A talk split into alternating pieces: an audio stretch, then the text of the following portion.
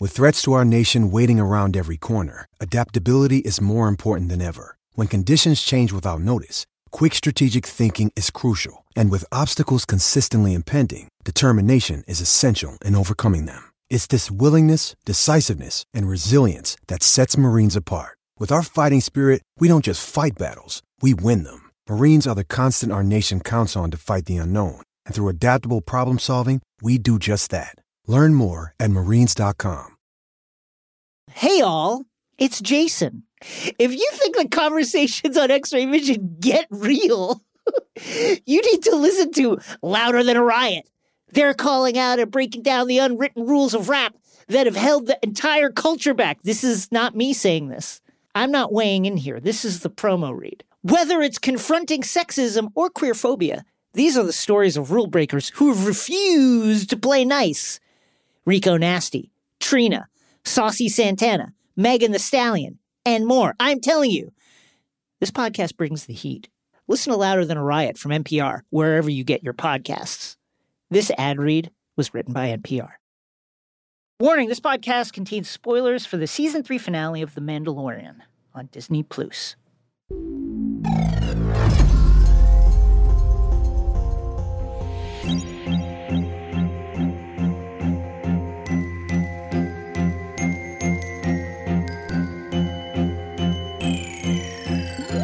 Hello, my name is Jason Concepcion. And I'm Rosie Knight. And welcome to X Ray Vision, the crooked podcast where we dive deep into your favorite shows, movies, comics, and pop culture. In this episode, in the airlock, we're recapping the season three finale of The Mandalorian. And what, Oh. what a oh! finale it was with our lovely friend Jason Mantzoukas. Yes. In the Hive Mind, more Mantzoukas for Comics Corner, where we talk about all the books we have been reading, what we can't wait for, and what you should be reading. And in Nerd Out, it's a Star Wars pitch from listener Marcus. Up next, the airlock.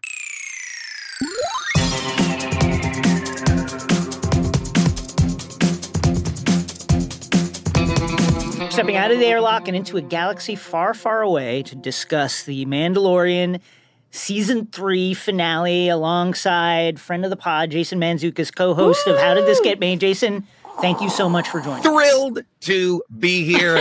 Guys, this is the way. This is, this is the way. This is This the way. This is the This way is it the should way. be done all the time. this is the way. Absolutely. Let's talk about season three, episode eight, chapter 24, The Return, directed by Rick Famuyiwa, written by Jon Favreau. We pick up right after the events of the previous episode. First off, on behalf of X Ray Vision, I would like to apologize to Axe Woves, who is not a spy and also whose jetpack can absolutely get him into orbit up to uh, the spacecraft, which Crazy. Canon, new Shocking. canon. Crazy. Who, I mean, we just only a few episodes ago saw the Mandalorians in the covert run out of gas chasing a bird. thank you. How did Paz Vizsla manage to run out of gas, but Axe Woves can fly into space? Axe Woves can basically uh, has a hyperdrive on his back. I don't know what's going on. Uh, my guy's like up in the atmosphere, and our uh, the rest of the covert couldn't even chase the bird when it when it when it captured Ragnar. and it had eaten many children at that point. Like more than it's stolen more than one chil- child. So this axe, you could have been more Uh, useful. well, I, I think there's.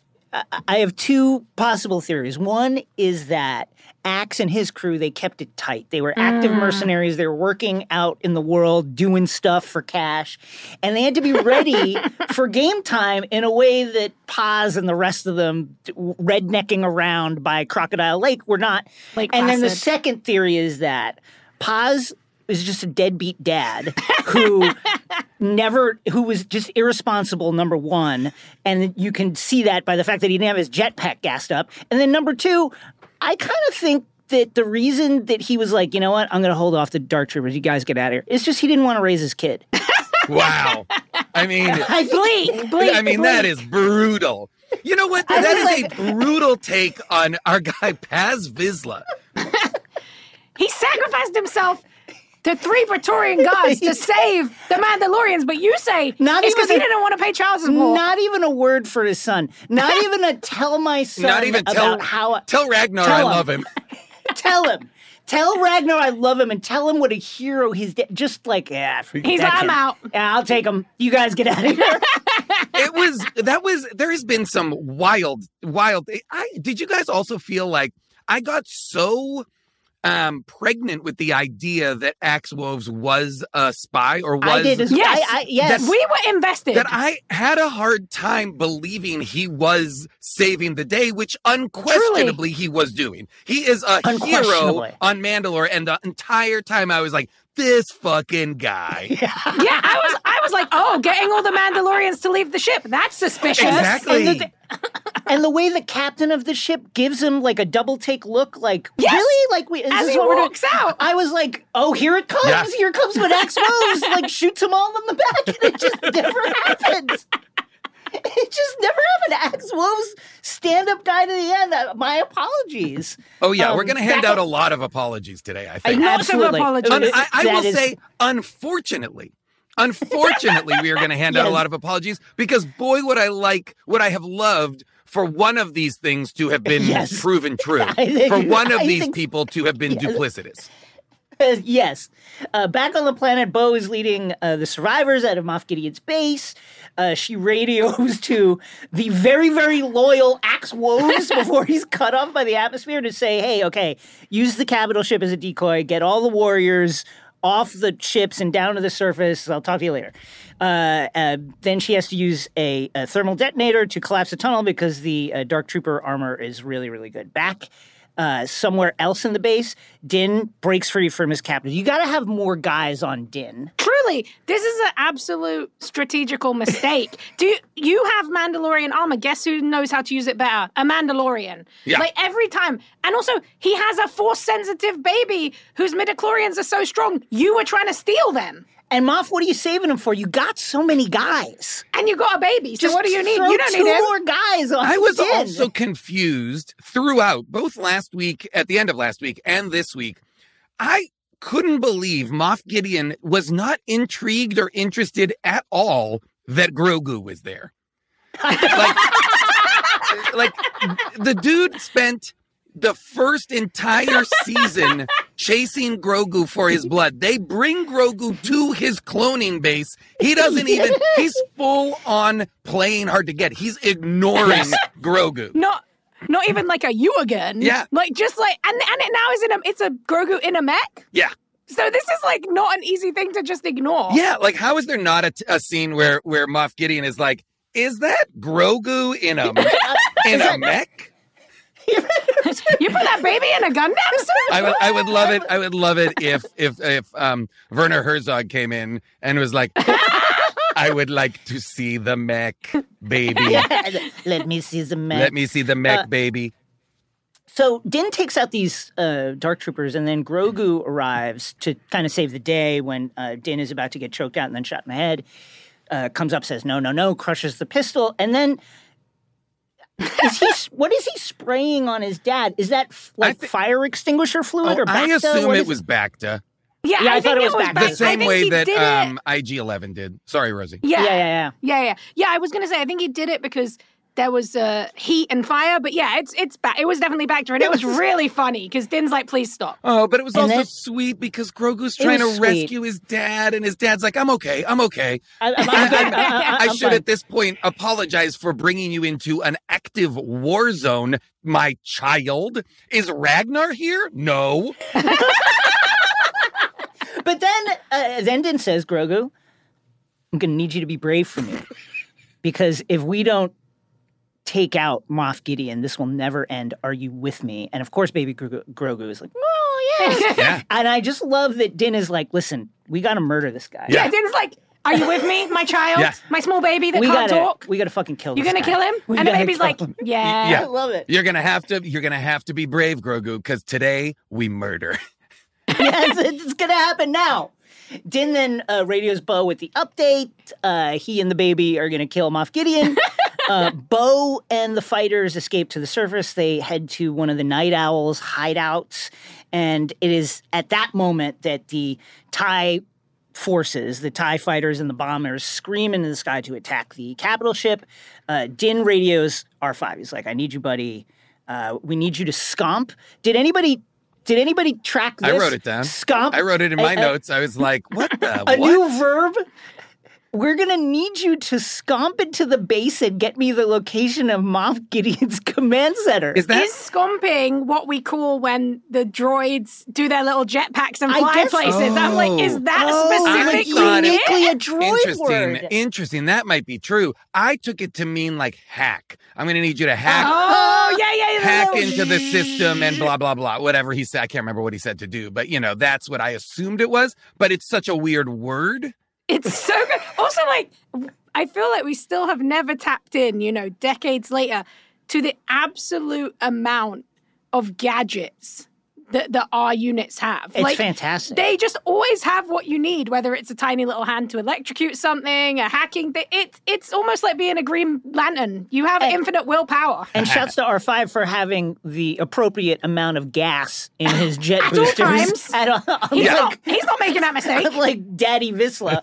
um, so uh, R5, using his little jets, he floats down uh, from the surface to the base and begins looking for the nearest port, data port that he can use to scomp into the system, if that is the correct way to use it. I like it. Um, Axe gets through the uh, gets through the clouds. He makes it to the ships. He uh, tells all the Mandalorians, "Okay, get out of here. Suspicious. Head, head to Yeah. the drop Just saying, suspicious. Uh, I will pilot the capital ship, and there's all these really cool, um, uh, uh, like scenes of the Mandalorians like skidding onto the ramp Yeah. of a ship. I just want to say as well, I feel like they were looking at a lot of 80s Iron Man comics Yeah, because cool. while these Mandalorians are flying, there is so much time that it looks like I was gonna Iron say, Man Yeah. armor. I wondered if they used like Iron Man assets. That's what know, I, from I the- had the I- same thought. right? Yes. I, I- I bet you they did. Yeah.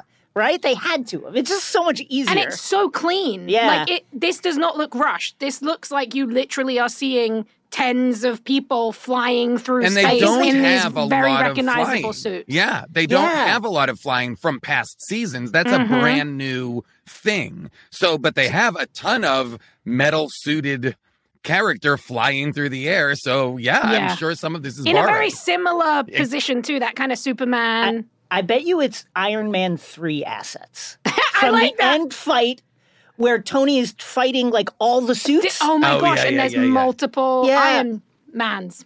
we we Uh, cracked it, guys. We cracked it. We did. We figured it out. That is true, facts, canon, absolutely happened. So the uh, the Mandalorians are heading towards the planet, and uh, just then the Tie bombers, Tie fighters come up and they start attacking the ship.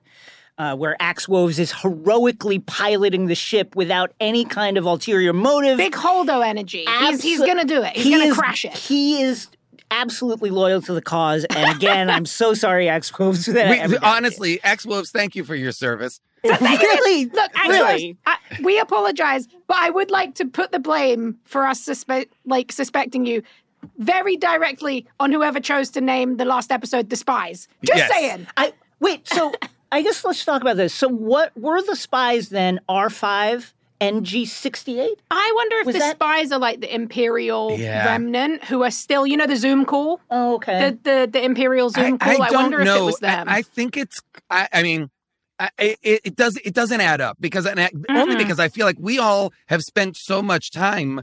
Uh, uh, theorizing and and, and, and trying to figure it out, and came up with. all- And uh, we owe we owe also an apology to the night owls. And, yes. very who true. were very also true. uh, uh, Sorry to pinned those owls. as oh well don't they know exactly what trap to bring everybody into and aren't they uh, but, but you know everybody's like Apologize to the armorer. Yeah. she was also up the, there. Also the Oh, yeah. She literally committed her whole life to rebuilding the Mandalorians, and we were like, "Oh, guess who knows how to make Beskar Yeah, armor? yes. that would be useful for Gideon." And guess who's Oh. selling out our people? The armor. and it, it uh, but I will say once again, and uh, listen, I love this show. This is like one of my Yeah, all it's- time it's favorites. I love this show. But I would have liked for one of these things to be true because I would have liked one more layer of double crosses or Mhm, all that mhm. kind uh, just surprises. That's what I was looking for. And make it the night owls. I say because Axe, I get it. Like uh, he's almost too suspicious. The night owls. We just met these guys. Mhm. That's fine. Yeah. yeah. Also, as well, you would have had a definite narrative satisfaction to show how Axe was really heroic, and then pull the rug from underneath you and go, "Oh, actually, been it was fun. them." Yeah. It would have been fun, but that's okay.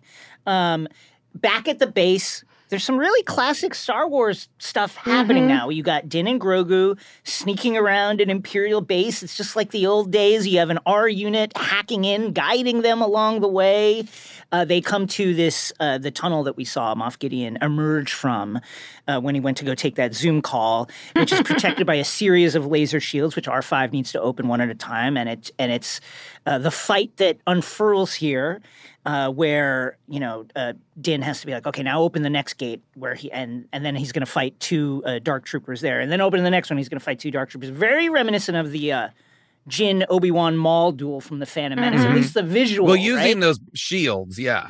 yes. Yeah, and I feel like the Reds, I feel like this again is feeling very Last Jedi. I feel like there was a lot Yeah. of Last Jedi echoes here with the, obviously the Praetorian Guards and everything, but the Reds and the kind of like, you got to fight a couple of troopers in this very dynamic way. I was a fan of this fight. It was a cool idea. I liked a lot of the fights. I liked a Yeah. lot Yeah, of they were this. good. This episode I thought had good a good variety of fights. Mhm. You know, big sky like um dogfight stuff. Yeah. uh, Practical on the ground, hand to hand. Um, the Bo Katan fight with the dark saber and the Oh, yeah. and whatever Oh, Moff yeah. Gideon's staff is called. I'm not sure, but you know, the, it, it- I really liked the variety of stuff that this episode Completely Yeah. had. agree. And everybody got to whoop a little ass. Mhm.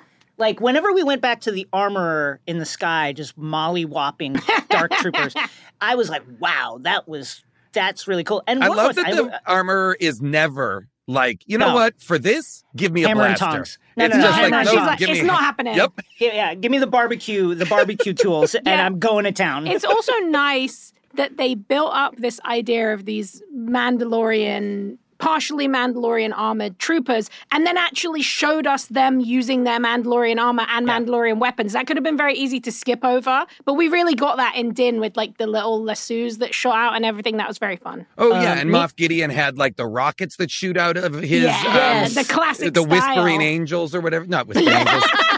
Oh my god, please, that's the rosé. That's the rosé. Please make it those. Make, what were they called? Oh, yeah, what were whispering they? birds? What were they? The called? whispering birds, right? Yeah, whispering Some- birds. Yeah. Something like that. Um, Um, man, I wish it was called Whispering Angels, and they just had like really a delightful little sip of rosé that came along with them. Uh, meanwhile, R5 has to escape a gang of mouse droids who are Loved that moment. getting in his face because like he's that they hacking had into like the system. police sirens on Yeah, yeah, yeah. I, I like that. Like the one came up and he shocked him, and then Yeah, the like, others came up and he was just like, I need "Peace backup." out," and he just flew up, scomped away. uh, inside the command center, Din and Grogu find all of Gideon's clones. He's been cloning himself, apparently to give himself or versions of himself the Force. Yes, he really Uh, wants the Force. He's one got of a them obsession. gives poor baby Grogu a mighty scare, and this is Classic eye-opening scare. And Looking at something in a tank, boom. and so Yeah. Din is like, "Fuck these clones! They all got to die," and he just kills them How dare all. you It was scare my wonderful. son.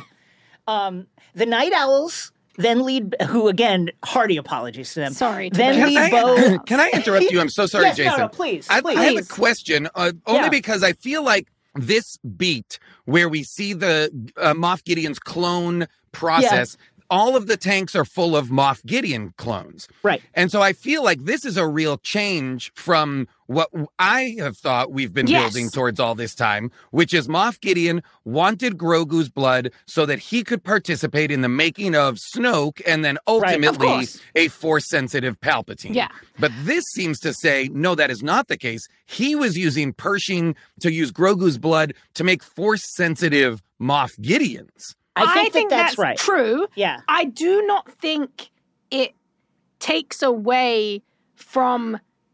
It's just a little bit of a diversion. I believe Oh, yeah. that the people who are Project Necromancer, who he has been hiding this from, will inevitably find out he did this, and the technology will be used. it just but it, just is pushes it back a hilarious. little. Yeah, Uh, I think yeah. it just pushes it back a little. They're going to take all this and then use it to make Exactly. I think that that is I- I- if that feels right. And I also say on that Zoom call, they kind of get in Moff Gideon's ass for like using Pershing for stuff that is not No. related to Snoke and later on Palpatine. It Yeah. feels Yeah. like because it's like you you took Pershing and you were doing all this weird stuff. And on he's like, I don't even like cloning. That's your Well, thing. yeah, I, love I'm that not, after- you're the crazy he- clone guy. I'm After not he the clone just guy. walked through a room of cloning course. tanks, like, he's like, "What cloning? What are you talking about?"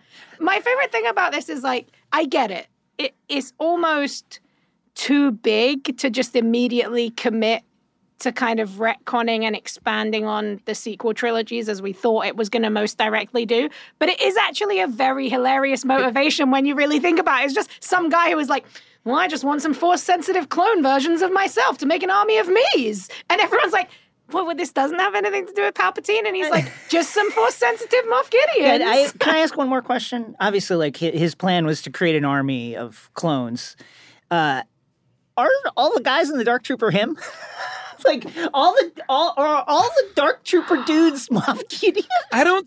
I mean, you mean non-force sensitive Moff Gideon? Yeah, 'cause He's- I would say, force I'd say, sensitive. were He's they like the early successful. stage? Like He's beta- succeeded in making clones, Right. but they're just regular clones. Right, these are the beta clones, I think to- non-force. Yeah, that would be interesting. My guess is they're just stormtroopers who are loyal to him. Although Mhm, he does mention, well, what I was surprised by is that he said this is the new evolution of the Dark Trooper, Right. and the Dark Troopers were robots, right? They were droids, Oh. rather. Yeah. So, Yeah, but these so- are definitely people in suits for sure. Yeah, these are Yeah. guys for sure. Uh, it, a lot to a lot to think about, and it, it's it is funny that you bring it up, Jason, because he sa- he directly says, "Well, you're the one obsessed with, With clones." cloning. Hold Yeah. on, Hold on. and now it emerges that you were just like a- cloning yourself. It's like a classic neg. Yeah, He's right. full blown It's a classic. negging. Yeah, yeah, He's yeah. negging the Shadow Council. It's great. X-ray vision will be back. Life is a highway, and on it there will be many chicken sandwiches. But there's only one McCrispy. So go ahead and hit the turn signal if you know about this juicy gem of a detour. When you need mealtime inspiration, it's worth shopping Kroger, where you'll find over 30,000 mouthwatering choices that excite your inner foodie. And no matter what tasty choice you make, you'll enjoy our everyday low prices, plus extra ways to save, like digital coupons worth over $600 each week. You can also save up to $1 off per gallon at the pump with fuel points. More savings and more inspiring flavors make shopping Kroger worth it every time. Kroger, fresh for everyone. Fuel restrictions apply.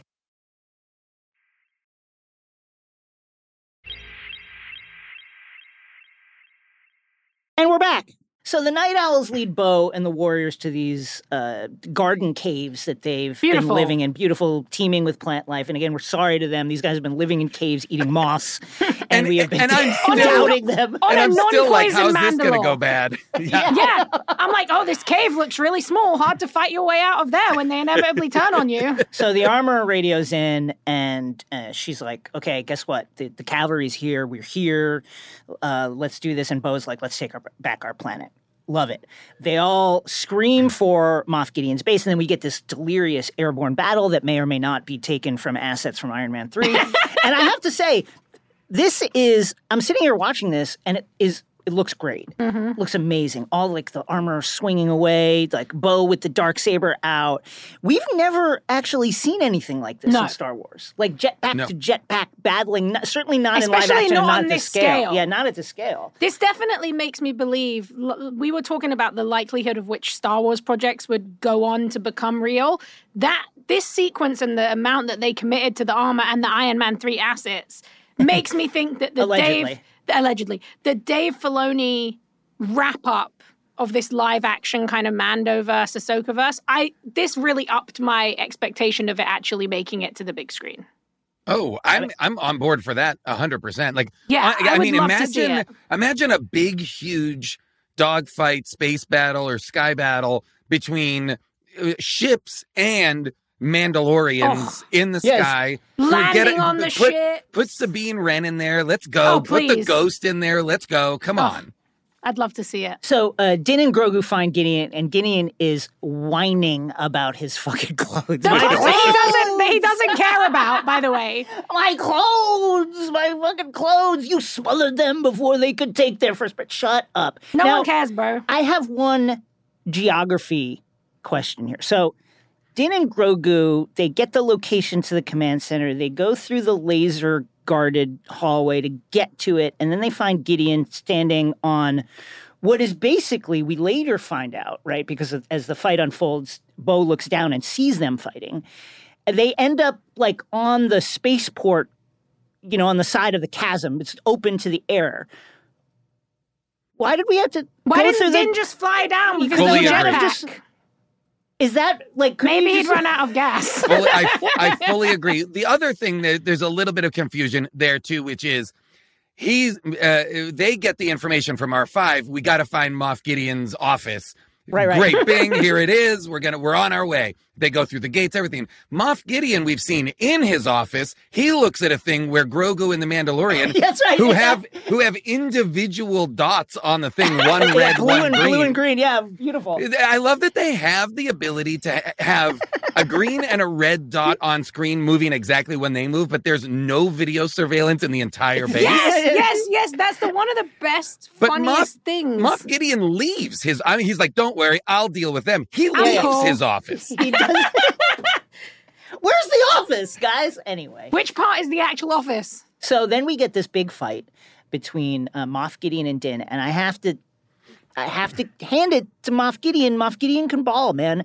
Moff Gideon gives Din everything he can handle, and then is like so confident that he just throws Din over to the Praetorians and is like, "You take it. I'm not even going to get my sweat up because I can so easily kick this guy's ass." Yeah, I mean the suit definitely has hydraulics in it or something, right? Yes. Like it's it's a it's an extreme Yeah. version of anything Yeah. that we've seen before. I felt like they purposefully put in like these servo engines in Yeah, the yeah, sound. yeah. The sounds of his suit is like uh, uh, uh, has more strength than just he For sure. does. Yeah. It's not him powering the suit; it's the suit has power of its Yeah. own. That's why he's so easily able to wipe the floor with Din Djarin and Bo Katan. Unfortunately, And Grogu, of course, cannot stand the sight of his dad getting about to get executed by these Praetorians, which is when Grogu cries, it is visceral and it hits me so deeply. Give that Foley artist some serious money. It's unbelievable. Oh. I just find myself being like, how do they make this sound? Why?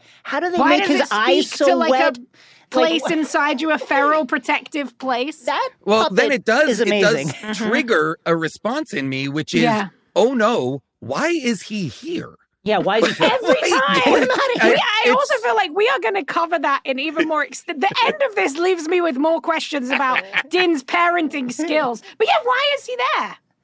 Because they have to take him off Gideon. Yeah. he said. It. Just leave the baby in the armorer's He can like, handle placid himself. hideout. He's worth too much money. He can handle himself. Send him up to the ship with the traitor Axe Woves. Yes, in a little baby Bjorn. Axe will look after him. So Grogu tries to intervene, but then the Praetorians are like, "Oh, this guy's washed. Let's kill the baby first because we can come back to this." Yeah. And they pursue uh, Grogu, who is recoiling and afraid, and it is so heart wrenching to like this side room. And now Din, seeing this happen, is like, "Oh my God! Like, no, this can't happen." Gideon is shooting him in the back. He's lassoing him around the neck, and as all of this is happening, Din is powerless to watch the blast doors close with the three Praetorians in there with his little baby son. But Grogu, again, maybe I don't, I wouldn't do it this way, but maybe Din knows what he's doing. Grogu can handle himself. He flips out of the IG mech, which is getting cut to pieces. I also love that they were like, throughout this season, we were like, well, we need a counter of how many times this baby flips. Because they are like Beautiful establishing that the baby can flip. And when it got to this episode where he flipped himself onto like the lighting rig, I was like, oh, that's why they kept reminding us he could flip. he can flip, baby. They got So- it's a that's another. They've got it's Control Option F, Yeah. and it just it just inserts a flip. Meanwhile, uh, Bo, who is fighting up in the, you know, all the dark troopers up in the sky, looks down, sees Moff Gideon down there fighting Din, you know, and is like, oh, there's uh, Moff Gideon's office. And she flies down to join the fray. Now it's uh, Gideon uh, with uh, verse Bo. And I- again, you have to say it, have to hand it to Gideon. Nobody can take him. He then wipes the floor with Bo. Uh, and uh, all I have to say is we need the Mandalorians need to study what Moff Gideon did with the This armor. is what I'm saying. I, out of all of the technology, look, we know that this technology is going to end up in the Imperial hands and we're going to get somehow Palpatine returned. But what I want to know is why didn't anyone take the technology of this suit? Because we have never seen anything like this in Star Wars. Maybe since. it's against their religion to like mess augment the strength with the suit. Yeah, but like the But Imperials, why I'm isn't like anyone. why isn't Finn wearing one of these suits? Yeah. Thank you, thank you, thank Why you. you know like why aren't What- why why aren't the the stormtroopers of the new uh, new order? What is that what they're First called? Order. Yeah, yeah, First, First order. I'm Order. so sorry. The the first why aren't the first you it's not the band New Order? That's what Yeah. I'm thinking. why was it? Why was Captain Phasma so easy to take down? You know, Yeah. He seems like a prime example because Yeah. this suit is very Phasma evocative. So in the side room now, uh, because Bo is taking The on side office. the side office because uh, Bo is getting her ass whooped by Moff Gideon. Din and Grogu team up to stomp out the Praetorians. Grogu's force abilities are really, really evolved now. Uh, also, he's uh, quite nimble. Yes, uh, he does we lots see. of good Kermit the Frog yeah, Muppet running, running. running across the lighting fixtures Also, there. okay, so I want to ask you guys a question. Yeah. His force is evolved, but I'm guessing. What do you think? What he doesn't choke anyone out. He used to be a He's just lover of throwing a force people choker. around. Now he's kind of moving people with the force. Do you think that's because he studied with the Jedi? Like he learned not to use the dark I think they were like, yeah, that's dark. That's dark material. Please Yeah. don't Yeah. do lightning and chokes. Please don't do lightning or chokes Because he used to be a material. powerful force choker. Yeah. Well, he was just I felt like in the past he was operating from just instinct. He was op- he was operating just he's uh, from emotion rather. I think yeah, that's like, yeah, yeah. He was just things were happening around him and he was just reactive. But now he spent, you know, what did Favreau say that that 2 years Yeah. Yeah. he was with Luke for 2 years or something like that. So Uh, he's harnessed the force. so he's now. done some, yeah, he's done more, and what we get out of it is he can move stuff with the force and flip, and, and I, do cool running, like little Muppet running. Yeah, oh my god, the the little the little Oh Kermit, the little Kermit feet were really great. It makes me so happy when I see a puppet with legs. I know, I absolutely love it. So they they take out the Praetorians, uh, and then go to Great to love, by the way, love seeing the Praetorians. It So was really cool. Very Love exciting. and can absolutely handle themselves. One of the best contemporary Star Wars Yes. visualizations and creations. They're really scary and their weapons are so cool. They're really really cool. And also So- a great evolution of a of a something that in the in those in the old movies was just they're just oh, standing isn't there. it cool? Yeah. Those Yeah, guys are red. Oh, Yeah. isn't that neat? What a great! Fi- I had the figurine. What a great figure! what a great! same. What a great Kenner figurine or whatever I had. And Yeah, then it's the boom, Boba Fett. It looks like a cool design, but what does it yeah. do? And then in La- in Last Jedi, they come in and are just so. That scene is maybe That my favorite. visualization. it's oh, one of my all-time favorite Star One of my scenes. favorite. Yeah. It's such a great contemporary reintroduction. And to get to see them here again and showcase that brutality and that fight is just so good. I wonder if it if it the ornamental nature of the Praetorians in the original trilogy isn't just because Palpatine was such a badass he didn't really need him. It was like just get me any guy. Well, he was he a red was suit. so powerful Yeah. with the Force, like nobody even knew that he was up to like you need a bodyguard like i Mm, don't think who's getting into this room anyway um so then they go to they go to help uh, a bow moff gideon fighting Bo, has her at his mercy crushes the dark saber in his mighty armored up hand which is here's a thousands of years old artifact one of the most important objects in star wars history i think you could fairly say leg- a oh, legendary and, and one of the most powerful artifacts just- in the is it- canon. it's they gotta fix it, right? I'm like, was it a fake? Did she? She no, was it can't be because it was. I It had the hev- it had the heaviness to it. It had that yeah, wonkiness to it that it's got to be but real. It, it was almost like he crushed the blade, which I just can't sort of comprehend how he'd even be able to do it. I was surprised again because I felt like the story had been telling me he wants this blade back bad. Yes, right. He- He he- it. it meant it meant something to him that he had it. It meant something to him that he wanted it back, and that it seemed so easy for him to just crush it and be like, "The dark saber is broken." you Yeah. know? It's so true because if we think about it, he kept talking in the last episode about how he wanted to be the leader of Yeah, Mandalore. give me the- give me the dark Give me the dark saber. and I can lead Mandalorians. Mandalore. I've made these nightmare Mandalore Iron Man suits. So like, let's do it. Let's see what happens. that was and he just he just crushed it. He yeah. was That like, no. that was until his favorite clones got trashed, got thrown Okay, in the trash. I like it. This is a temper tantrum. Okay, yes. He's smashing the, his toys. I mean, the way he says "my clones," he's like so mad about it. He really is. and what's is mad interesting about it. is Jedi, I feel like throughout their history are constantly losing, breaking Mhm. Lightsabers all the time, and then are having to go and remake a new one, get another kyber crystal, Yeah. you know, build their lightsaber, and so that you get all these different lightsabers that different uh, people are carrying. But it seems as though the the legend of the dark saber is this is the Yeah. one That's the one. Highlander rule. There can Yeah. be only uh, one. yeah, this is the single one that's been uh, uh, going for I don't know thousands of years. How- I- Thousands. it's Thousands a of Vizsla, right? Yes. Yeah. It's it's uh, yeah okay. But you you might be onto something actually, because a lot of what we've talked about with this show is how we feel like with Grogu and Din, it's this idea of like the Jedi and the Mandalorian coming together and these two schools of thought. Maybe because Bo's always kind of been a rebel, maybe we will see her go on a journey to rebuild the dark saber I think that would be and cool. create I a hope that new happens. version or a new iteration. I think so. I think so. Just because it's cool. Yeah. I think It's it's, cool, cool and I think I think I think they didn't do anything to. In breaking it, they didn't do anything to me that didn't feel like, oh, it can be repaired, Yeah. and it still has meaning. And the, you know, you still have like the handle. Yeah. So you got something to go on from the Yeah. original. So the dark saber is gone. Bo's helmetless. Uh, Moff Gideon punches her across the room. Meanwhile, Axe Woves is radioing in, and he's like, "Guys, I'm about to 9/11 the base. Okay, I'm coming in. I'm coming in hot. There's flames coming from this capital ship. I'm aiming it straight at the base. So now there's a clock ticking on this little fight here. Also, can I ask you, is that the ship that at least 25,000 people spent Painting a ton the- of paint on, painting, Painting that a billion, bloody... 500 Mythosaur. million gallons of paint. Isn't that? And he just I think it- Oh, yeah. Do not tell anyone who's fa- who three generations of their family spent painting that. I think Yeah, a, it took it took thirty years to paint that. Literally. really. It also makes it impossible to use that ship covertly. yes, you always know who's coming. Yeah, yeah, Nobody's You like, all- yeah, oh, that's even- an Imperial ship.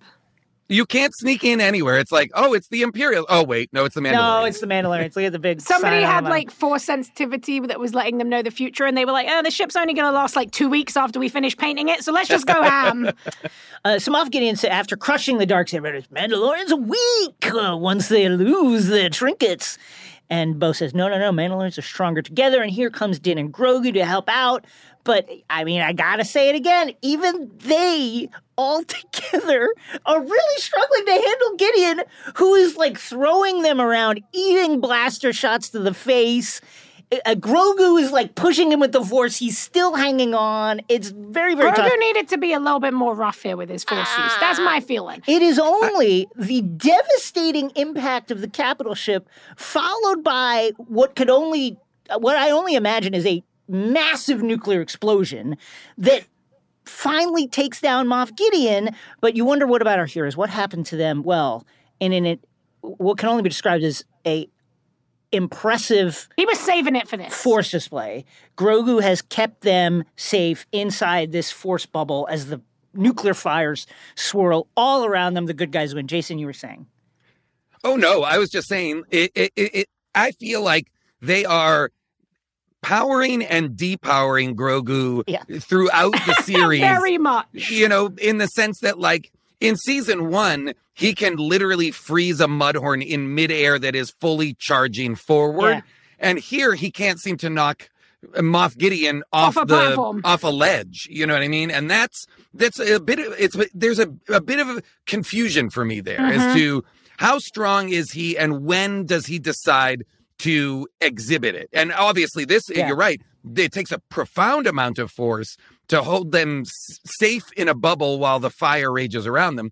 But you know that I, I was also like, this is a wild. This is wild. What's happening? Let me give a let me uh, proffer a theory here. We uh, of course we just mentioned how instinctively Grogu was force choking folks, and his uh, pushes certainly are, are quite powerful, but certainly not powerful enough to move Moff Gideon. What if, what if Luke's whole thing was like, okay, you know, light side of the force, it's defensive mainly. Yes. So when he's strongest when he is defending the people he Because that's what he's been trained as. I I just want to say mm-hmm. this sums up a problem for me. I, look, I have just want to say I have a rebellion tattoo. I love Jedi. I grew up in Star Wars, but I have issues with the Jedi culture, right? Like and the way that they like train children for war, etc. But like this to me is a problem. You spend two years with one of the most famous Jedi in the world, and he basically depowers you because like of the right way to use the force. This is why I know it's not canon, but Grey Jedi, that space where you can play with both sides, I think is so powerful. I think that you are probably right, and that Luke ta- taught Grogu to harness it for defensiveness. But I feel like protecting his dad, he still has that love for him and that power. I feel like I was expecting to see him do more, but I love to see him do a little Sue It was it was very very cool. Uh, you know, Kanan Jarrus could never, and also. Sorry, R.I.P. I, I'm sorry. I, I, don't- I don't know why I did. legend. I, I don't know why I said that. I'm so Disrespect. sorry to Kanan. Actually, R- You just I, love R.I.P. it. really apologize. You're like, How dare you? I, did- I How actually, dare you? It felt bad as it came out of my mouth. How dare you malign Caleb Dume? I know. Sorry, sorry, sorry. But I will say one thing, like that the bubble, like he brings it down after 30 seconds. There's no way that you would could bring it down after it, it would you'd probably be in there for like 30 minutes. At right? least, at least. Way more. Way more. the oxygen in the air would be burning them up. The like- radioactive debris, like Yeah. everything. I did I did love one of my favorite moments, like visually, it's such a good, funny little gag, is like Bo trying to protect them with her tiny shield. and she's like, oh, and like, good for you, Bo, but it was never gonna happen. No, definitely not safe. Unless Grogu's like force filtering the air. I mean, it was definitely like No, 30 it's a- seconds. and he was like, oh, a, we can a- step a out now. light cruiser Literally. crashes into 10 feet away is- from them. yes, they can see it. See, that's the thing is, if they were in Moff Gideon's office, like tucked into tucked into the mountain somewhere, Yeah, yeah, I'd be like, okay, the blast. They could shield themselves from the blast, but they are watching the the light cruiser descend in front of them. they Th- could touch it. makes it's close. yeah, it makes no sense that they are left not just alive but fully unscathed. Uh, later on, the armorer blesses in a new generation over at the uh, Living Waters that includes our friend Grogu. was that Ragnar who she was blessing? Yes, it was. It definitely was- is, right? Yeah. It was. And she wasn't I- like, I- sorry it- about your dad. She- Never, never. Yeah, it's it's Ragnar. but I know both because of his helmet and also because uh, I watch everything with closed captioning yeah, on. yeah, yeah. And perfection. and when he Smart, spoke, smart. when he spoke, he was credited. Because I was like, oh, I see. So they're like, well, your dad's dead, so now you're going to get adopted into the Mandalorian. This is the way. You, you.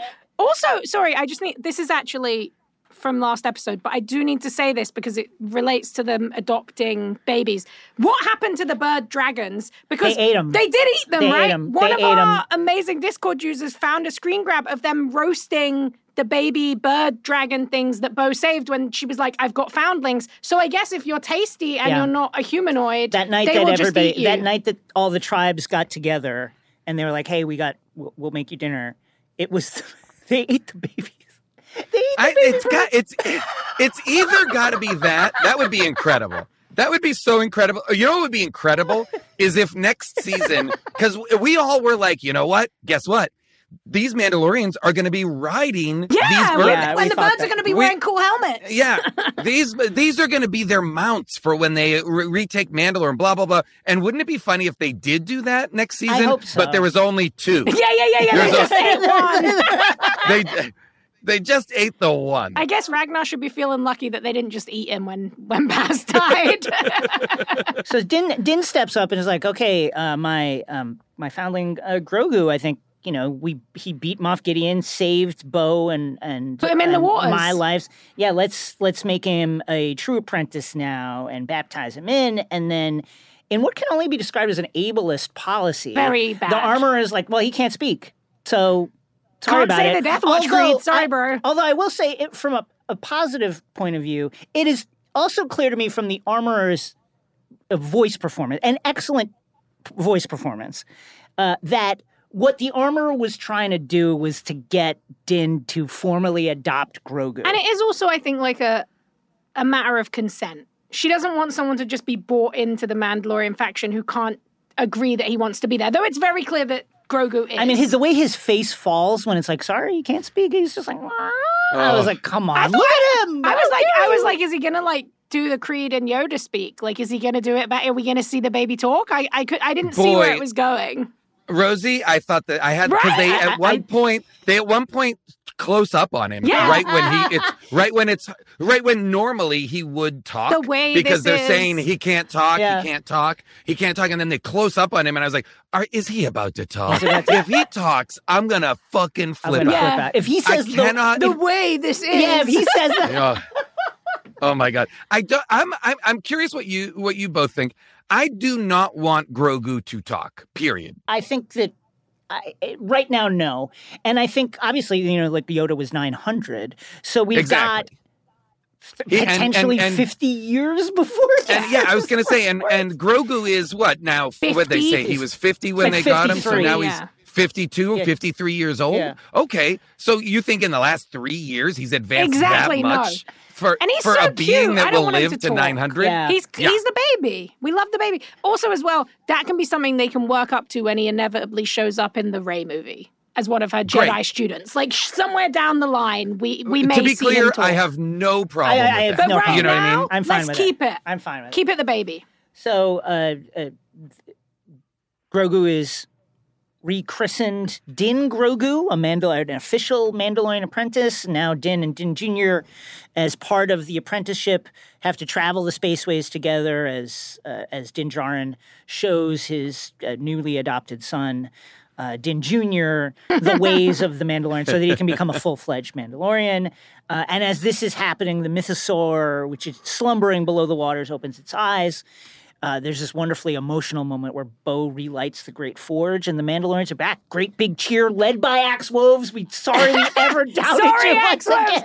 Okay, so so when the baby just before the mythosaur wakes up, the baby looks into the water and almost like touches it with the force. Like he knows the mythosaur's down I there. think There's that's a connection right. Yeah, he the can two, sense right? the, he can sense right. the mythosaur He down there, and I think it. that's why the mythosaur opens its eyes as if it is Right. I don't know, He hearing or sensing or something. Yeah. Yes. Uh, I, I, so should we presume? Although I guess Grogu has had um, has had contact with other an- animals, some sort of like, so that maybe he has Mm-hmm. a the Force allows him to connect with this mythosaur. And I did really I think, think we would get more mythosaur. I was surprised. I thought that the Mandalorians being back on Mandalore, I thought we would see Bo on the mythosaur with the dark saber fighting Gideon. I feel like the same, and I feel like all of the, uh, you know, all of the chatter around the watching of the show successfully um wrote a shadow version of the season I know. Oh, I've been there. that I've I'm been very Disney- intrigued by, where the armorer or Axe Woves are are duplicitous double agents, where the mythosaur comes out and and Bo Katan gets to ride it, like all this stuff that I'm like, yeah, yeah, yeah. Time to team up for our fanfic. I will also say that it's the, you know, a lot probably happens off screen, obviously, but it does also seem as if either A, Bo has not really shared the Mythosaur news, or B, the Mandalorians are just kind of about it. underwhelmed about the Mythosaur is back. Like, I can we think- talk about this? Uh, yeah, uh, my gut says I I believe the shadow version of this was at least probably kicked about, at least the bit about the mythosaur being in the final episode. Now we know that there's going to be a movie. I think you saved that for the movie. Who's going to ride the mythosaur? Is it going to be Bo? I think Grogu is rising up the mythosaur riding ranks now that he's had yeah, that kind I of connection. I agree, Yeah. and you also have to figure the mythosaur has it, it done right. That's a very expensive VFX. Oh, yeah. yeah. exactly. Very, very. And it's like something that canon wise and the amount of time that we've heard about it but never seen it to really have the reveal is huge. And even though a finale of a big TV show like this would be a great place, I can understand why they'd want people to see that on IMAX in the most expensive yeah. And way it's possible. honestly could maybe- probably why we didn't see those birds again. Is because they are com- Yeah. they're Yes. completely digital, and if they're not doing Yeah. something integral to That's what's right. going on, then why are we going to waste? Why burn the money on them? mm-hmm. Now you could potentially take some of the uh, Scott Lang Giant Oh. Man uh, assets from, uh, you know, fr- no, Oh, from boy. the- From okay, So I Quantumania? was gonna, okay, from so- Quantumania no. or uh, from the uh, from Endgame, Okay, so I was gonna say. and reskin it for Mythosaur. Yeah, I think that'd be really easy. That's very no no harm. Send it I to have no week, idea how a that week works, but I before. think I Okay, it. so what about this then? If we're talking about reusing assets, will the asset of Grogu saving them in Moff Gideon's office is that going to be used when we first see Sue Storm? It will just be the same bubble. Oh wow, that's interesting. That's like the trade back. Uh, that'd be great. Yeah, let's do it. They are I- definitely te- they're definitely testing out how to do Well- the Fantastic Four powers in these in these movies and shows. I though. will say I did sense small moments where you uh, you could kind of put your finger on a moment where it's like, okay, here's where they tried to save money. You know, like when Bo is leading the charge, she ignites the dark saber, has it out. They only showed like her hand and about an inch of the handle, like they didn't, which is a weird shot, Yeah. right? To not show the But it's full not, sword. that's like an Arthurian Yeah. style moment with it was just Excalibur. like, hey, but save yeah. us five grand and don't show the whole Yeah. sword. Yeah, get get to go home on time today. Just just do a little bit of the sword. So then Din and Grogu go and visit our good friend Captain Teva. Love at to see him. Love to see him at the Tropical New Republic. But boy, did I want New- Zeb there. I Oh. did. When I'm like, you already Zeb made. stepped out. You, where is when he? all I wanted, out. I like screamed, "Please let Zeb meet Grogu." Please, dear all I want, Oh my all I wanted was for Zeb to meet Grogu in the bar. Please. Just give him a little like nod while the baby's like eating his Yep. snacks or something. So uh, the New Republic is, of course, stoked that the Mandos took out Gideon and for free. Like, it cost them zero credits for this. Uh, and then Mando pitches uh, Captain on a team Don't up. even get me started. He basically says, listen, Grogu and I will hunt Imperials, right? Off the books, okay? Uh, this is not a New Republic operation, it's just you and me talking. You slide us some credits under the table, we'll take care We'll do of the it. we- we'll do the wet work.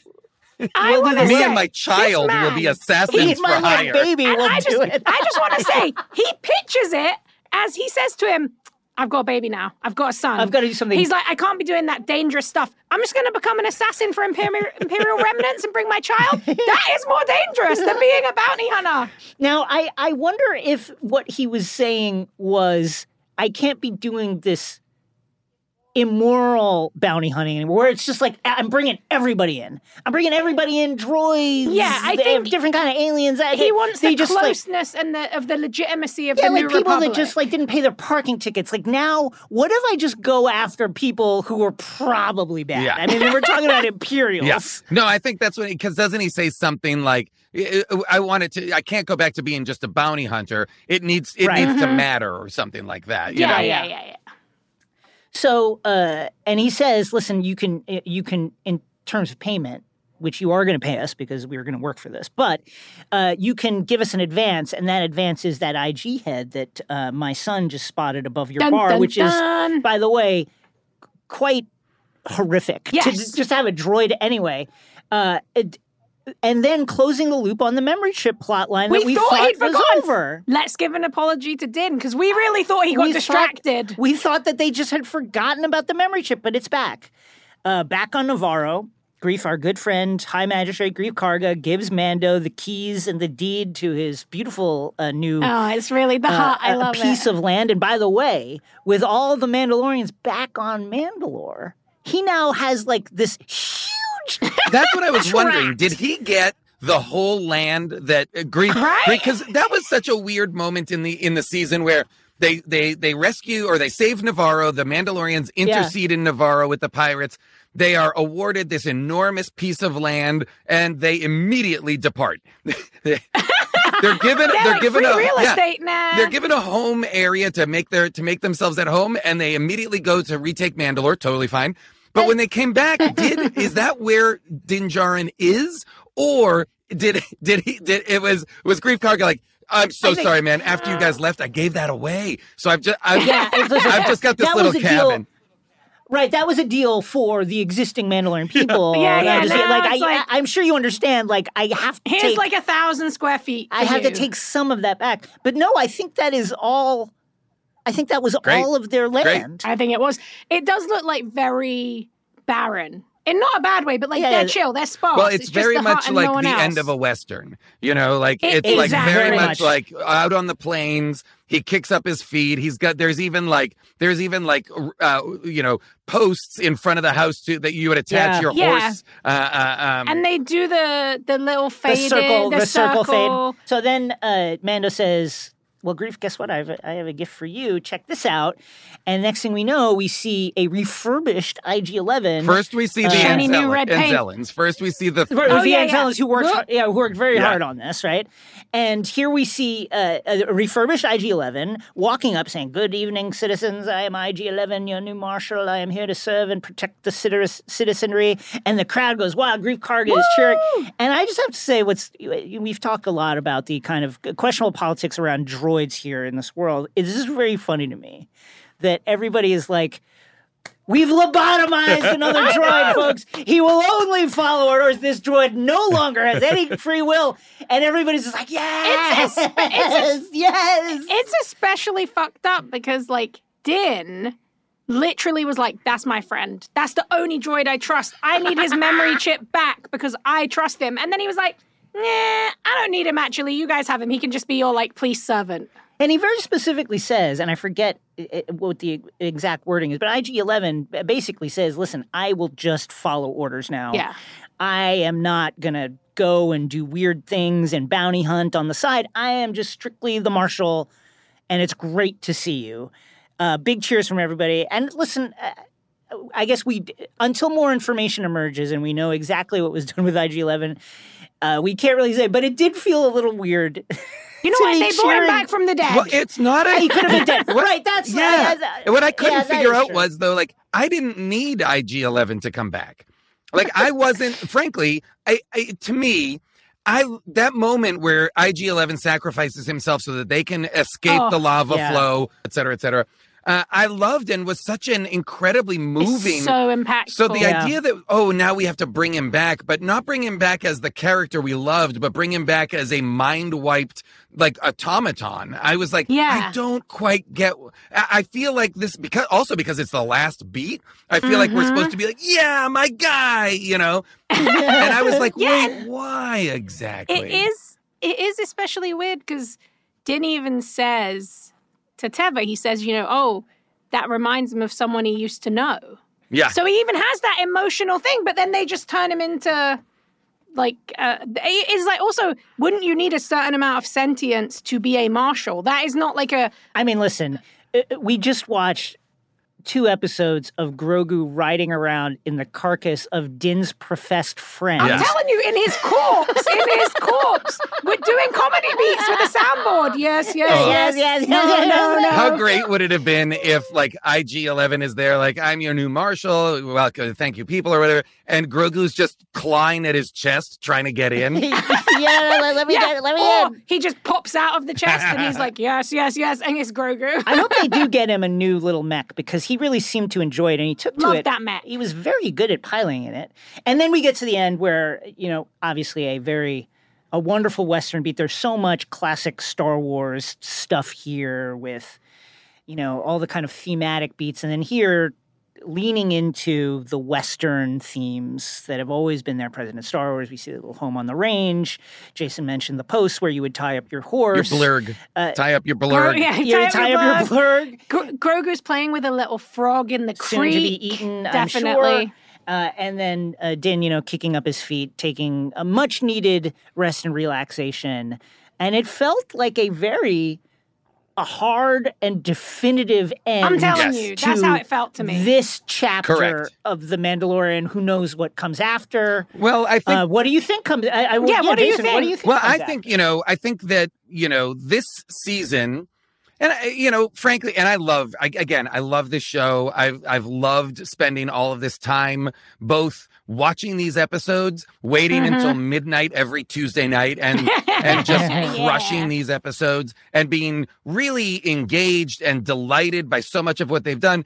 Confused and confounded at some of the other things that were done. Yes, But I definitely yes. think that a lot of the kind of unevenness or or any of the kind of stuff that people have been confused by or or or weren't quite tracking were part and parcel of a much different version of the show this season. This season was definitively a heavily serialized narrative. One Yeah. st- one thrust of a story with lots of characters. And I feel like Mhm. at the end when when the armorer is like now you have to the armorer basically says now next season you can go on your adventures. And, exactly. Yeah. And that's what it is. you it can is. have an, a villain of the week. And I don't think so. I think the setup is now they're gonna now they're looking out. They don't. We're not gonna be like Mm-hmm. with them on Mandalore. We're not gonna be inside of that story anymore. I think that chapter Right. is done, and the next chapter Yes. will open up probably as it relates to them. My guess is Din and Grogu will be enlisted in the Ahsoka, Reb, Yeah. re- live action Rebels crew, um, Thrawn narrative, right? They're going to somehow be Yeah. Yeah. sucked into that story that is the result of whatever happens in Ahsoka. That's my hope, at least. I think that's true. So, do you think, and this is for both of you, like, do you think we'll ever get another season called The Mandalorian? Because that's not, that's what I'm not sure of. I think we'll get Ahsoka. I think this will tie into it. But, you know, is it going to be like Din and the baby? Is it going to be like Grogu? Is it? I think oh, just for Because this marketing. feels like the end. I I think think just just, for for, Cra- they'll on a it, yeah. Craven business level, The Mandalorian is uh-huh. too big a property. Like. Yeah. comparatively, The Mandalorian is enormous and their flagship and is huge for them. Yeah. Versus a show that I know we all just were obsessed with, Andor. My understanding is underperformed for them. So, Yeah, so yeah, I think yeah, they will keep putting. They'll make a Mandalorian show, but I wouldn't be surprised if there's a season like this season uh, at some point where a Mandalorian season is where Din and, and Grogu are side characters again, or are Yeah. support, yeah, yeah, support yeah. And you see them uh, you know. rebuilding of Mandalore. Yeah, something. or you see them inside of the Rebels crew doing Yeah. something that they're, you know, they've signed on to do with them. You know, they they could be they could both be which I like and this makes it a very Yeah. creatively interesting show, which is you can tell individual stories, you can s- tell Mhm. uh, case of the week, monster of the week stories for a while, but then you can also make ensemble based shows in which Yeah. Din and Grogu are just part of a larger ensemble. And that I love. Yeah. Do we later find out that Din and Grogu were around for the big battles in the most recent Star Wars trilogy? How do they, how do they, uh, in your mind, theorizing now, how do they explain away the lack of uh, attendance in the big big fight scenes from Grogu and Din?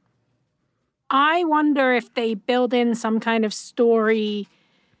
Because I, I, I ask because I, I was a little bit worried they were going to kill Din at the end of the, like oh, me I was too. No, no, Oh, I, I had the fear. I was non-zero worried. Like I, I had the fear. Just also as well, like Pedro's busy. The com- yeah, Well- the comments about the comments from the showrunners about this is actually an execs about how well this is the Mandalorian refers to Bo now or the yeah, all of the Mandalore. Mandalorians, not just it. So Yeah. I was kind of worried. It's that also notable we're, going to that see Din Pedro's killed. in no live action. He's not. Yeah, he no, the helmet doesn't come off at all. Exactly. Um, and that's Yeah. that's a first. This season is the first time we right because Yeah. We at the end yeah, of it's both seasons deal. we see his face. So I think there was a lot of people even wondering what that meant on a business level of being a leading person who doesn't have your face shown at any point in any episode of a season. So it's definitely interesting stuff. I, I think that they will probably do a story beat that says Grogu is the future of the Force, Grogu is the most powerful Omega level mutant, and we have to hide him from hmm. Palpatine, from everyone else. And then him and Din will be Yeah. hidden somewhere off on a moon or something and that's why they weren't there. But also, you could imagine him being kind of retroactively. It's like, oh, he was behind a tree, like doing some force stuff that Well, helped someone I mean, along. you also it also opens up the question to where why isn't Ezra part of Yes. Yes. part of the Rey's big, big, big. why isn't question. Ezra part of Rey's story? He would truly be like a senior force user, you know? Yes. My Mhm. hope is that there are very cool, very creative ways to tell those stories. Wouldn't it be? What if the reason that they're not is because Ezra and Grogu are? What? If, what if Grogu becomes like Ezra's Padawan and they go on an adventure? Exactly, exactly. Yeah. Yeah. No, I love that idea. And and now that we're in this outer rim space and this wider ideas of the galaxy, there are multiple different conflicts happening. It's not just what we know from the main timeline and the main tril- the main trilogies. So I think there's definitely a space. And we've been saying it's one of the best things. We all love the animated stuff. They're starting to do with these live action shows what they've always done with animation, which is expand on and add context to these moments that make you say, oh, why did that happen? Or why wasn't so and so there? So I think in Ahsoka, especially, and probably further seasons of The Mandalorian, we will get those answers. Where was Ezra? Where was Grogu? How do these things tie in? And why weren't they a part of these stories that came after? Wow, huge, huge. Any final thoughts? My final thoughts are: I really enjoyed it. I, I thought, you know, again. This is one of my favorite shows. I would I would cut off my arm to be on this show. I would I would I I, I want to I would love to be Star Wars is my stories, you know, like this is I uh-huh. I'm I'm 50. I grew up eh, on these movies from the time they were coming out in theaters, the original trilogy. These are my movies. These are my stories. This is what I'm this is a world that I love being inside of. It feels like it's it'll happen. Right? Yeah, right. I was gonna say it I hope feels so. like I mean- it's inevitable. I mean, the amount of improv world people that have already Oh, appeared yeah. on the show is eh, quite notable. it is. Uh, Oh, yeah. Oh, no, it's- it's a whole thing. Bobby Moynihan, What's like, your what's Kevin your dream Dorff. character? Kevin Dorff. If, if they came to you and said, "Who do you want to play?" and you get to pick Oh, the wow. vibe, like what? You know what what would I, that be? I- you know what I would love to play is there are characters that I would love to play, but I would love to play someone in like the acolyte or someone Yes, I would like to play someone in the High Republic era or someone in this Mhm. James Mangold movie if that ever gets made. I'd Yeah, love to play a character who's an unknown that I Mhm. that is you know that is able to be defined by the performance rather than wouldn't it be cool to be Quinlan Vos? Oh my god. Wouldn't it be cool to do Dark Disciple and be Quinlan Yeah. Vos? You know, no, it would be, but you know, like eh, that. I don't think that's ever going to to happen. originate a character in that world. These are my stories. This is what I love. So any time that I can spend with characters in this world, and then also consuming all the podcasts and and all the Mhm. stuff just during the time that this season has aired, I've been so excited and having so much fun inside Star Wars. I've rewatched Rebels again. And Yeah. I've rewatched the last three seasons of Clone Wars again, just because I was having so much fun being inside Star Wars stories. So Mhm. I had a great time, even though I did genuinely feel like the season was a little uneven for me. Yeah. I uh, my thought would be I understand the and somewhat share the criticism of being uneven. I, I, I considering the ambitions that they had, which was to kind of like tie up these final Moff Gideon threads and tie down the uh, the you know retaking of Mandalore kind of plot lines. I, I guess there was almost no way to do it without it feeling like a lumpier show, and it certainly feels like there's there's also a in true Dave Filoni style, a kind of larger mission to uh, tie into the most recent trilogy and shore up some of the, I get, you know, for lack of a better word, weak spots in the trilogy. Um, that said, I think my my main note is that like I am shocked still at the power that this puppet has over Mhm. me. Every time they do a, a one shot a oneer of this of this puppet's face. Every time it makes some sort of cooing sound or or presses the button to say yes or no it is i could watch that for 2 hours. Mhm. i could just watch it cooing and making facial making different faces. It's to the emotion that this fucking puppet carries it is And shocking. the, and the emotion that it can elicit. You know, it, Yeah, it- it is, exactly, it's incredible at conveying. It, it's an it's an incredible job they do emoting. It's an it's an incredible performance, literally, Yes. from the from the puppet and the the VFX operators, and it's incredible. But then it makes me like when Grogu is you know Sue storming everybody Yeah. in the Yeah. in the invisible shield. I'm like crying. Yeah, yeah, I'm yeah, like, he's saving his mom and dad. He, I'm Mhm. crying. You know, it's it's very emotional. Um, it's it great. really is. I'm grateful every day that Werner Herzog called them cowards and told them to use the puppet. Because truly, we need more puppets in our life. Yeah, I agree with both of you. I think you covered it up very well. I, I will say I am a huge fan of the Saturday morning adventure aspect of sci-fi of Star Wars of the things that shaped George Lucas in making this the trilogy originally. So for me, I actually enjoy the wild romp adventures and the side quests and the Plazir 15s. So it, it's easier for me to feel that I can I can sand out the unevenness because I like when it goes back to that. Oh, uh, one more question. Are we gonna are we going to tie up the G68 loose ends and the amnesty program, the very clear uh, you know, neo imperial plot that is uh, slowly unfurling there on Coruscant, which is probably the project to uh, create Snoke and bring back Palpatine like further down the road. Yeah. right? Well, do you think that? Well, let me ask you this: Do you think that? Do you think Moff Gideon is dead? dead, dead. Yeah. I I wasn't sure. I thought, you know, we know nobody really dies. We saw Darth Yeah. Maul die. We Yeah. saw what happened there, Spider, you know. But I actually do think the explosion was big enough that he is. I'm like 90% on the dead side, 10% on a like General Grievous situation. Oh, I feel like interesting. that's the only way he could Yeah. come back. Well, because like we've invested so much time in his spy network. Mhm. Yeah. You know, hi it's his spies that got to that are inside the New Republic. It's his spies that get to uh, Pershing in the Mind Flayer. Like all of that stuff. If he's gone, does that spy network just go to someone else? Or yeah, to your point, That's will what we never see them again because I we don't have to? I think that G I think G68 Elia, I think she is actually going to be like a very big connecting thread between all of these stories as basically the representative of the imperial remnants. So if that spy network goes to anyone, I think it's her. And I think she keeps it alive.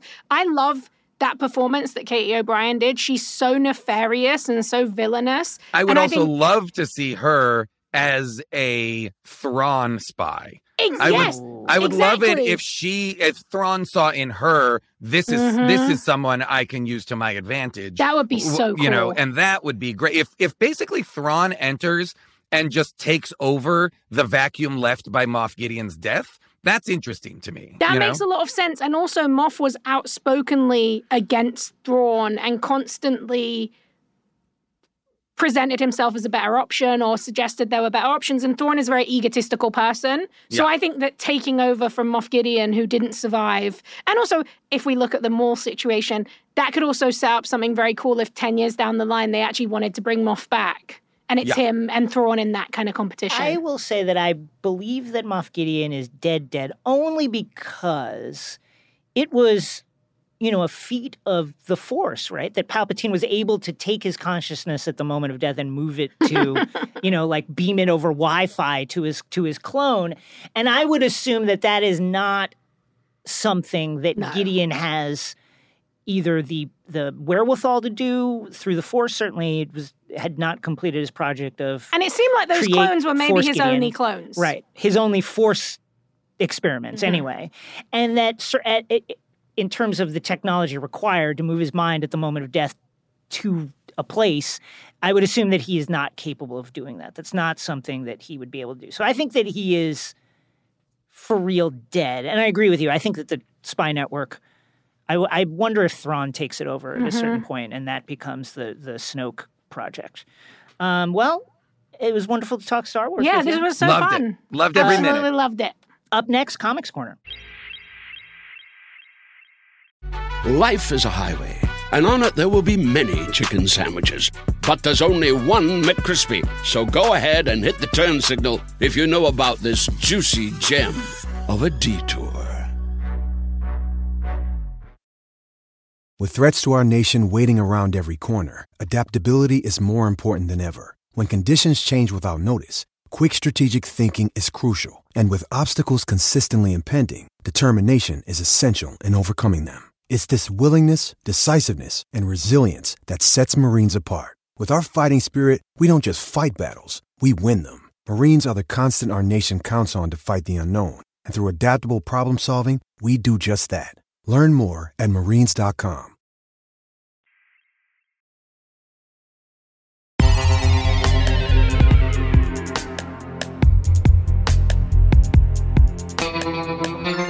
To the Hive Mind, where we explore a topic in more detail with the help of expert guests. This week, Jason Mantzoukas tells us what he's reading. So I will just say off rip that I am behind. But Jason, you're such a well-read person. What are you reading right now? You know, I, you know, I'm also behind. I, I will admit, uh, and it's it is. You know, as a comics reader, I'm sure you uh, uh, comics readers, you both understand that feeling when you look over where your comics are, and suddenly, suddenly somehow there's piles of stuff. Oh, Yes. and dear, you're like, yes. "Oh God, what is this?" Um, and it's interesting what I choose to read, what I choose to keep going with, and a lot of that tells you like what I'm loving, you know. Mhm. And so, like, I will still. I've been a a, a, a completist on Hellboy stories Yeah. from from the beginning, basically. And so those are books I always read, partially because they usually come in s- digestible stories Mm-hmm. single one shots two shots or four four issues max tell a story in hellboy and so i keep up with that i love that the um what was the cliff chiang catwoman book that came out um Oh, yeah, that is was called- really cool. is it called lonely city no It's called What's- City something. Uh, Yeah. Cat, yeah, Lonely yeah, City. Lonely City, Catwoman. you Lonely City. right. i thought that was fantastic i love cliff chiang so i thought that was The just art fantastic was so beautiful. Beautiful. Beautiful. I'm another one of the artists that I really like. Declan Shalvey has a new Oh, book yeah. out right now called, I think, Old Man. The old, the old man, maybe it's called. Uh, I can't remember. There's only been a couple of issues so far, and I, I read that, which I really liked. Rosie, what about you? What are you reading right now? Okay, so yesterday was I'm also behind on the the weekly single issues. Mm-hmm. It's hard to keep up. There's so many great comics. But yesterday it was the 85th anniversary of Superman's first appearance and Lois Lane's first appearance. And DC released this absolutely gorgeous Lois Lane graphic novel called Girl Taking Over. It's by Arielle Jovellanos right. and Sarah Kuhn, who is so such a brilliant writer. And together, it's just unbelievable. It's got gorgeous colors by Olivia Pacini.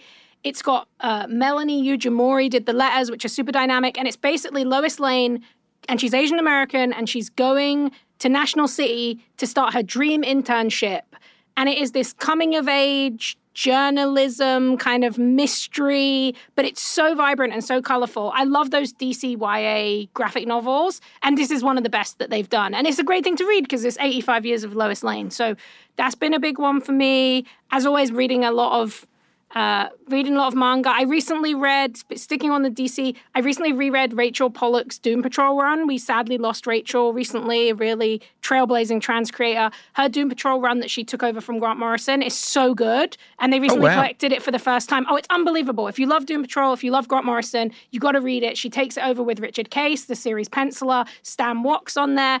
And it is just so subversive and a truly great follow up to Morrison's Doom Patrol run, which is one of the greatest of all time. Ooh, that's great because like that's a Doom Patrol, a book I have almost zero knowledge of. D like Yeah. DC in Mm, general, I'm very ignorant of. Uh, it's so much so that I would love if and and I don't want to put you on the spot, but if you have any recommendations, I've recently watched a ton of the My DC animated, a ton of the DC animated movies, right? Yeah. Which which I'd only seen a couple here and there, and I just watched a whole bunch of them that were all about John Constantine Oh, well, a, another character that I'm woefully ignorant of. So if you have like runs or you know go is- this writer or thi- this era or whatever, I want to hear it. You're going to be very happy because Constantine was created by Alan Moore. So you're in a good place. Yeah. Swamp Oh, yeah. The brilliant space.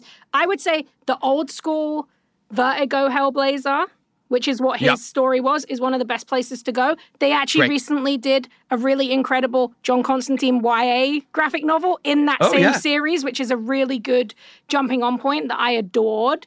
And it has really, really beautiful art. There's so many good ones. I love Mike Carey. He did a great Hellblazer run. So Okay, you're great. really blessed because John Constantine is good. Oh, that's- basically that's all good stuff. It's just such a great character. I love him so much. Also, I would say if you want to watch more John Constantine, uh, they didn't hit the version that Matt Ryan did in uh, Legends of Tomorrow. You can just skip to when he joins. It's like I love all of Legends, but it's so good. And Oh, Matt, oh, Matt okay. is like an incredible John Constantine, and he actually ended up voicing him in some of those later movies too. Oh, okay, cool. Yeah, I've watched none of that show. Yeah, Okay, it's, very it's, cool. it's it's a joyous queer superhero romp through space. oh, great. very uh very Star Wars in that way, like villain of the week kind of. Have you guys ever read um Jonna, the Chris Samnee Oh, book? I love that book. The That art's book is absolutely fantastic. Oh. An all a- an incredible all ages book that I cannot recommend, especially if you have a young person in your Mhm. life who you want to read comics or who does read comics. Chris Samnee, maybe one of my favorite artists right Oh, now. Chris oh, is I so- incredible. Chris. Okay, well then I'm gonna actually one of the other books I was gonna recommend, which you will definitely love if you love that comic. Um, there's this great new publisher called Saturday AM that's trying to like replicate kind of the Shonen Jump like manga magazine. They have this book called Gunhild by Fred Tornagar, and I love this book. It's like a girl. She's it's an all ages comic. It feels very much in that same vein, and it's about a girl who's like a 12 year old who lives in a world of Norse gods. And it's kind of like feels a bit like fantasy sports and a bit like it's just a really great all ages kind of romp through this fantastical world with this really dynamic, beautiful art. It's Ooh, so great. it's so good. I'm I'm a huge fan. I think that they just collected it in print recently. I have one uh, thing to recommend, even though I am behind, and this is a, an older, not older, but a recent, but but it's the run is finished, and this is the Good Asian, Yes. which is now complete. Oh, incredible book. S- uh, about to be book. adapted too by James to be Wan's production company. um, uh, by uh, Pornsak uh, Pichetshote and Alexandre Tefenkgi. Uh, beautiful, gritty, pulpy art. This Stunning. a really, really cool story about a Chinese American detective on the trail of a killer uh, during the era of the Chinese Exclusion Act. Uh, just really, really great.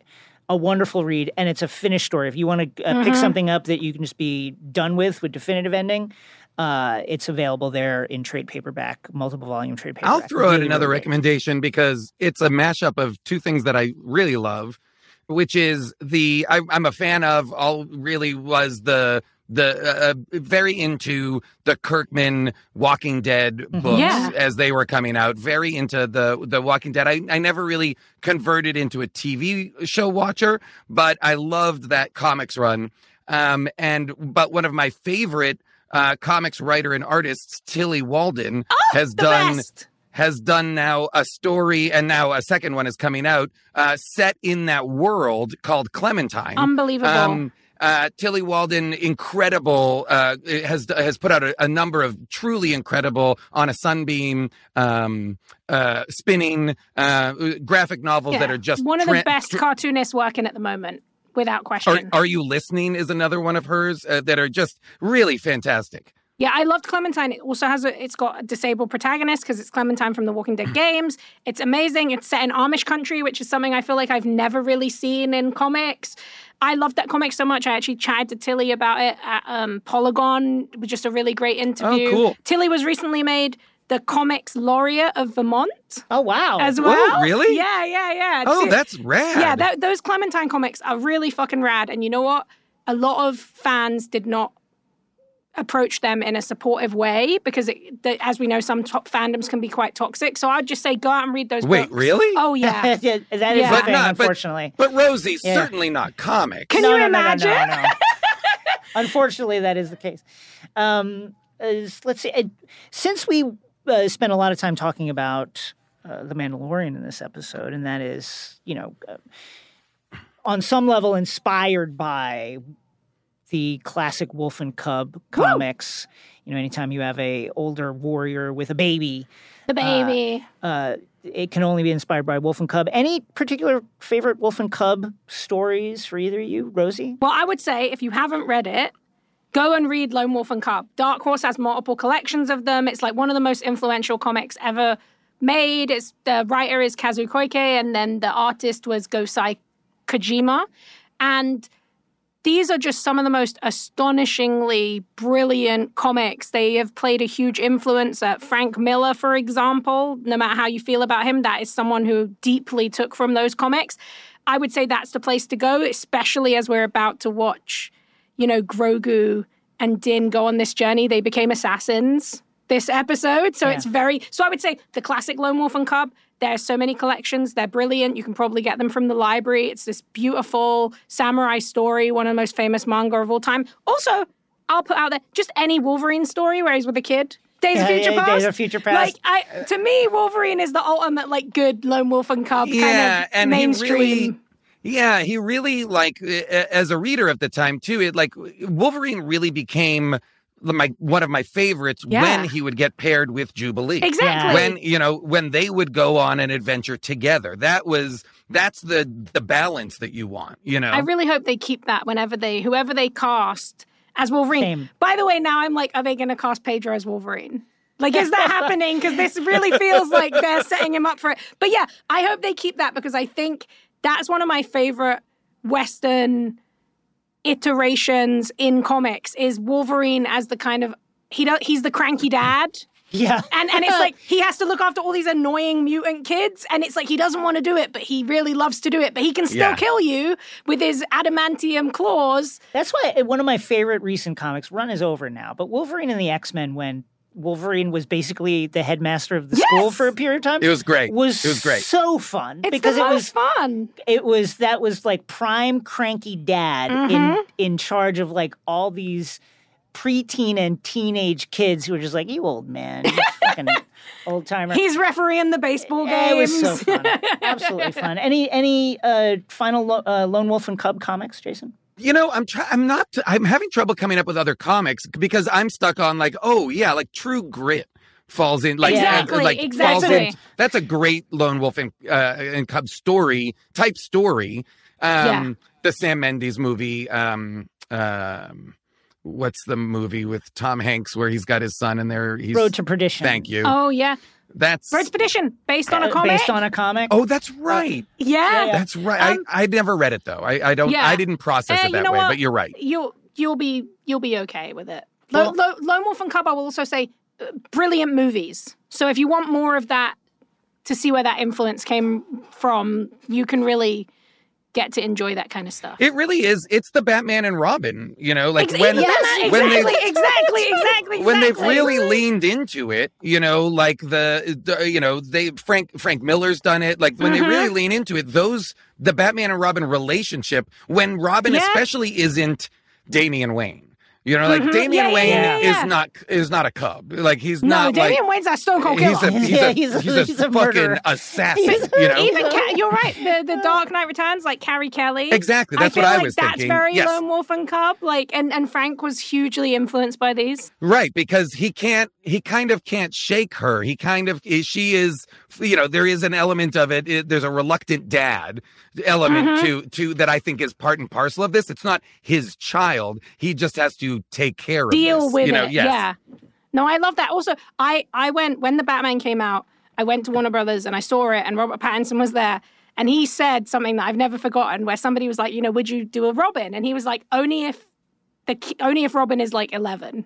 And I want to see Awesome. it so badly because Yeah. I'm like, that is how weird it needs to be. And that is that lone wolf and cub thing. Like, why do you have a child with you? Just like we ask, why is Din taking the baby everywhere? Yeah, I would That's- love that. I think would be that would so be good. rad and and and so upsetting in a way that Just in a, in a way that I feel like they're interested in.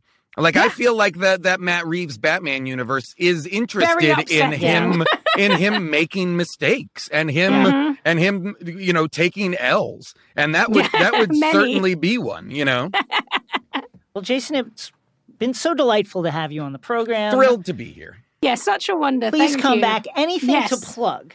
Oh, um, I will plug. Uh, well, you were kind enough to mention the "How Did This Get Made" podcast that I do. A wonderful podcast. Just so much fun. Oh, thanks. With uh, Paul Scheer and June Diane Raphael, where we talk about terrible movies and subject ourselves to watching them. It's really, it's been going on for 14 or 13 years and it's deeply upsetting. I'll also throw out a recommendation for something that I think you're, especially fans of this show, will like, which is I'm one of the voices on Star Trek Prodigy yes. um, which is a fantastic Star Trek animated show that is geared towards young people. It is it's the first Star Trek story that takes place primarily with young adults with with a it's a group uh, it's a found family it's a it's a, you know a group of kids who are basically trapped on a, a, a slave planet where they're you know they they manage to steal a ship and escape and and and they go on like truly just uh, like adventures um all all throughout Star Trek lore and canon and it's fantastic um and Janeway supremacy. I was just This is a say Voyager Janeway show. Like I could not say no to that. it really is so fun and so beautiful and it it feels very um and I hope this is okay to say but it to me feels very similar to a uh, Clone Wars or a Rebels in the sense of it is I think that's what they were going for. yeah, it is Yeah. young protagonists and it is adventure based and it's a blast. And I play, you know, as always, a 16 year old, which is uh, Typecasting. typecast, typecast again. Yet again. Uh, but please, everybody, watch Star Trek Prodigy. Uh, show it to your kids. It's a, it's incredible, hard Star Trek sci-fi. It's a blast. And you know, if you don't mind, it's on Paramount Plus. uh, Set it up to autoplay the whole series. We Yeah, really. Yeah, just do it while you're I would- working, Just it while you're chilling. I'd cooking. love that completion rate, guys. I'd love it. Hey. Uh, thank you so much, Jason. Absolutely. Thank you. Up next, Nerd Out.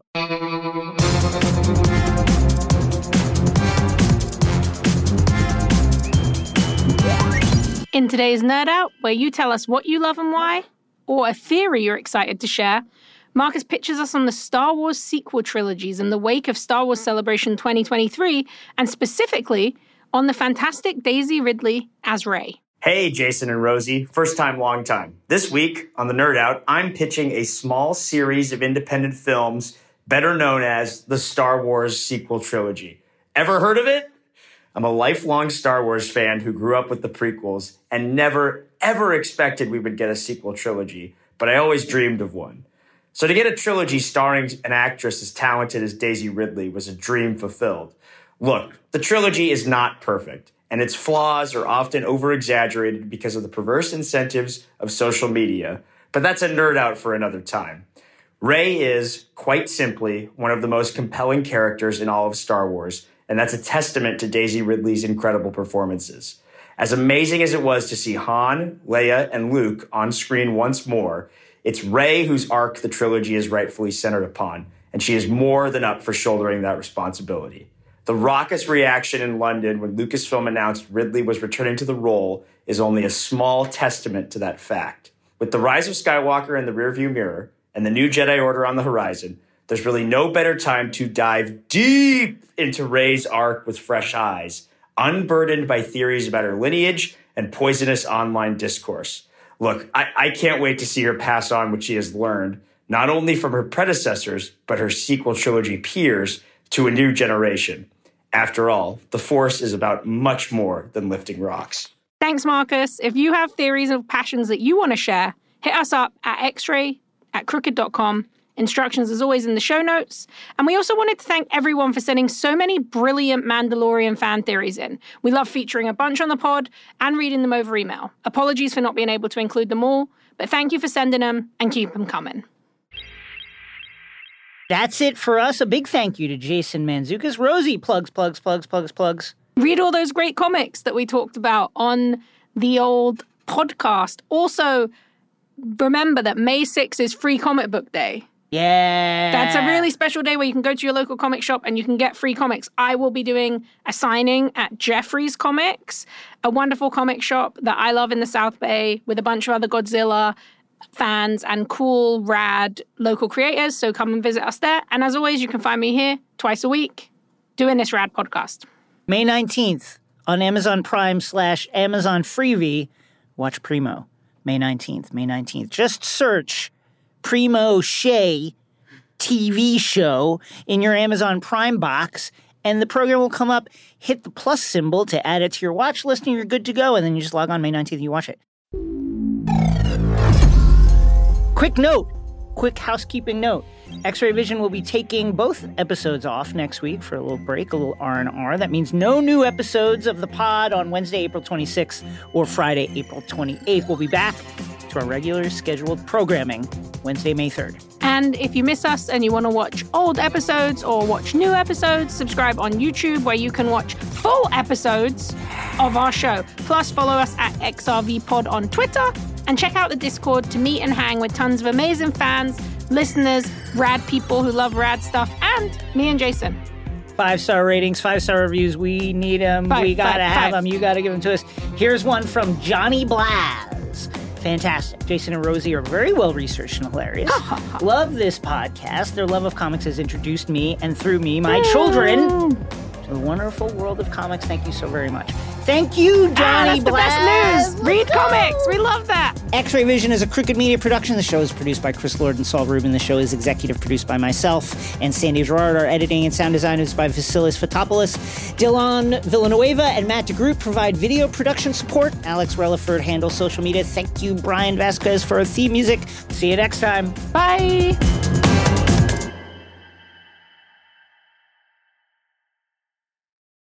Life is a highway, and on it there will be many chicken sandwiches. But there's only one McCrispy. So go ahead and hit the turn signal if you know about this juicy gem of a detour.